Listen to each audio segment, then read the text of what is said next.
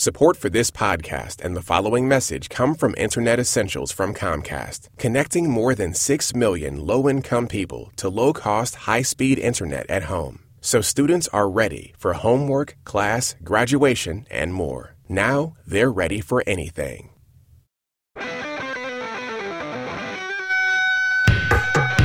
It's All Songs Considered Plus One podcast. I'm Robin Hilton.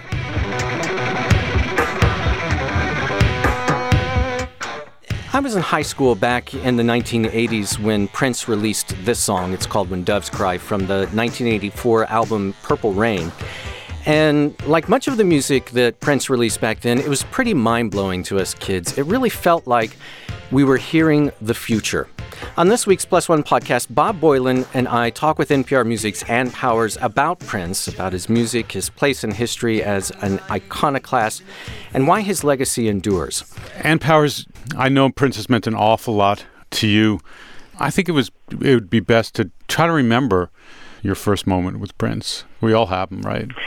Absolutely. Well, I have a photograph, and it's proving to be my muse today as I try to gather my thoughts about my very favorite musician of all time.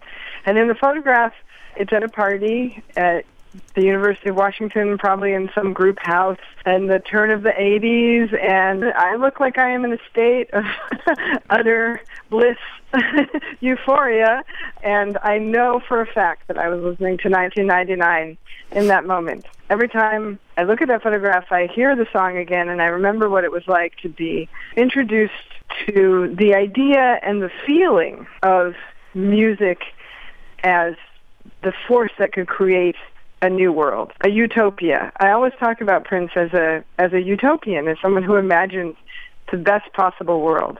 The man never stopped. He was such an inspiration on so many levels. But that dream of, of a world where everyone could dance and love and share across every boundary, and including the music crossing every boundary, that's what Prince represented for me, and I think that's why he's my ideal musician. You mentioned that record, 1999. I was in high school when, when 1999 came out, and, and um, then Purple Rain right after that. And uh, I was listening to the song 19, the title track er, earlier today. I want to play just the top of it here. Don't worry, I won't hurt you. I only want you to have some and I remember hearing that for the first time too.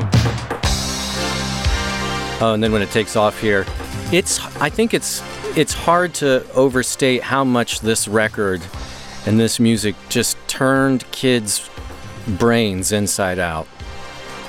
100% so true.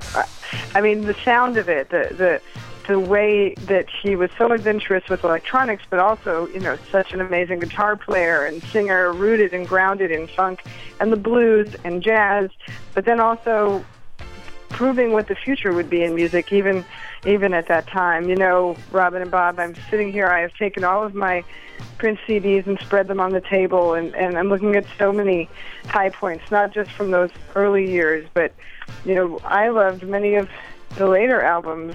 I loved Rave Unto the Joy Fantastic, Emancipation, a 1-800 New Funk. I feel so lucky that I have these albums and I can I can live again those moments.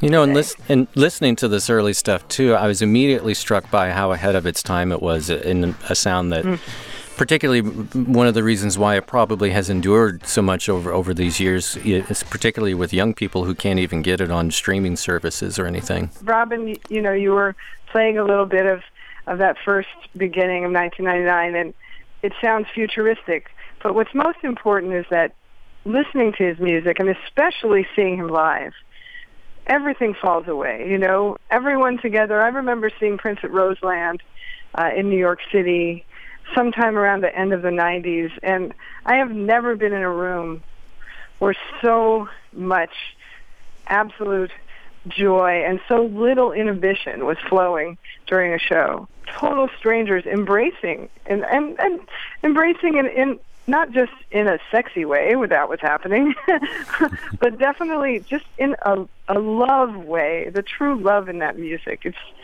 it's just profound. You know, it's funny I, because I remember I, I grew up in this little town, and I remember his his uh, overt sexuality and that that vibe, that complete abandon that you describe. I remember it kind of freaking me out a little bit. Well, this is a man who did appear in a black bikini brief on the cover of his album. You know, who had an early poster in which he was wearing those briefs and and thigh high leggings, something out of I don't know Rocky Horror Picture Show, and yet he was utterly serious too about it. It, it was never a joke. I will say, I was incredibly lucky to to meet Prince and and inter- interview him once. And one thing that really struck me about him was his incredible sense of humor. What a hilarious person! Just quick with the jokes and and the witty banter. And even though he he had a strong philosophy of life that came through his music, and was very serious about that and wanted to be taken seriously as an artist, even at the height of his fame as a pop star, he also, you know, he was a card. He was a very funny man, and the the humor's in the music too, from the very early stuff, the the material with the revolution, all the way to the present day. How would you sum that philosophy up and and its shift? Can you talk about some of that in, in you know from early days to the most recent records? In the early days of Prince's career, he was all about challenging any boundary uh, by telling the most outrageous stories in his music, but so expertly and seductively that they welcomed us in. So, you know, this is a guy who had songs about having carnal relationships with a sibling, songs about every variety of carnal experience. Those very daring songs we all know, told in this voice and in this musical framework that they did not feel confrontational, they did not feel scary, they just felt extremely warm and welcoming. So that's something that I love. I love the fact, you know, there are people on Twitter talking about how Prince was a weirdo, in a, and that's a compliment, right? That he was eccentrically himself. And I think that's very true. And he expanded the notion of what a man should be, what an African American person should be, what a biracial person should be. Every category he exploded. But what we forget is that he didn't make music that alienated. He made music that invited you in, even to the most outrageous scenario. So in his early days, he was he was confrontational and welcoming at the same time. Then as he developed, he continued to master his musical craft, to expand his musical vision, and also to bring in a very deep spirituality to what he does. So, you know, you have a great ballad like The Cross. This is someone who wrestled with the spiritual and the religious his whole life and included that in his music. He was always talking about this world and the next and how those worlds are connected at every moment. And I think in his great mid-period music, you, you really hear a lot of that. The idea of sensual connections also being divine connections and spiritual connections. That was crucial to his message. And then, you know, as his career went on, he always made great music on record, but he also became the absolute master of the live show. And his live concerts were rituals that transformed people. And I think he, as such a great musician and someone who, with such ease, would you know, lay out the most amazing guitar solo of all time or or give a vocal that you just can't even believe a person is able to sing like that and putting together such great bands. He kept the idea of the live arena as sacred space alive for generation after generation. And especially in this time when we're used to, you know, crazy pop spectacles, which by the way Prince could deliver, you know, absolutely killed it in the arena as much as in the tiny nightclub. But oftentimes live music can almost feel, especially at the great, at the grand scale, at the pop star scale, it can feel like a Broadway show or a blockbuster movie. But at Prince's shows, it always came back to that connection between the artist and the audience, and between members of the audience, facilitated by the artist. That happens at the deepest human level. And that is what he devoted his life to. I can't think of anything more beautiful to devote your life to than that. be, beyond the live show, he he made almost forty studio records. Yeah. At some point, did he fall off the radar in terms of relevance, or or do you Right. think that to the last hit and run record, he's he's relevant?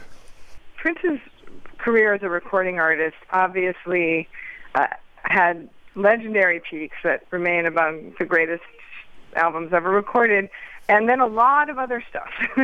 Mm-hmm. Every single one of those releases has something worth you listening to, if you can find it.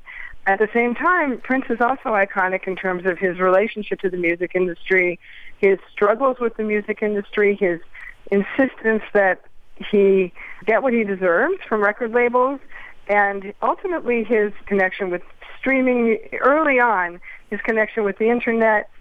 Definitely those later releases were not as widely heard, but I think he remained such an innovator that when the assessments start rolling in, you know, the retrospective, we're going to be surprised by how much, music from every point in his career proves enjoyable, relevant, important. I just think he was a he was like a one man Byzantium or something. I mean, he was he was he just was a whole world unto himself, and it, many of us as listeners don't have time to live in Prince world, but let's all take some time to live in Prince world for a while because uh, it's a great place to be. And our world is so so diminished by his physical loss, but so incredibly enriched by every little bit of what he gave us. Thanks so much, Ann Powers. Thanks, Ann. Thanks to you guys, and, and, and thank you, Prince.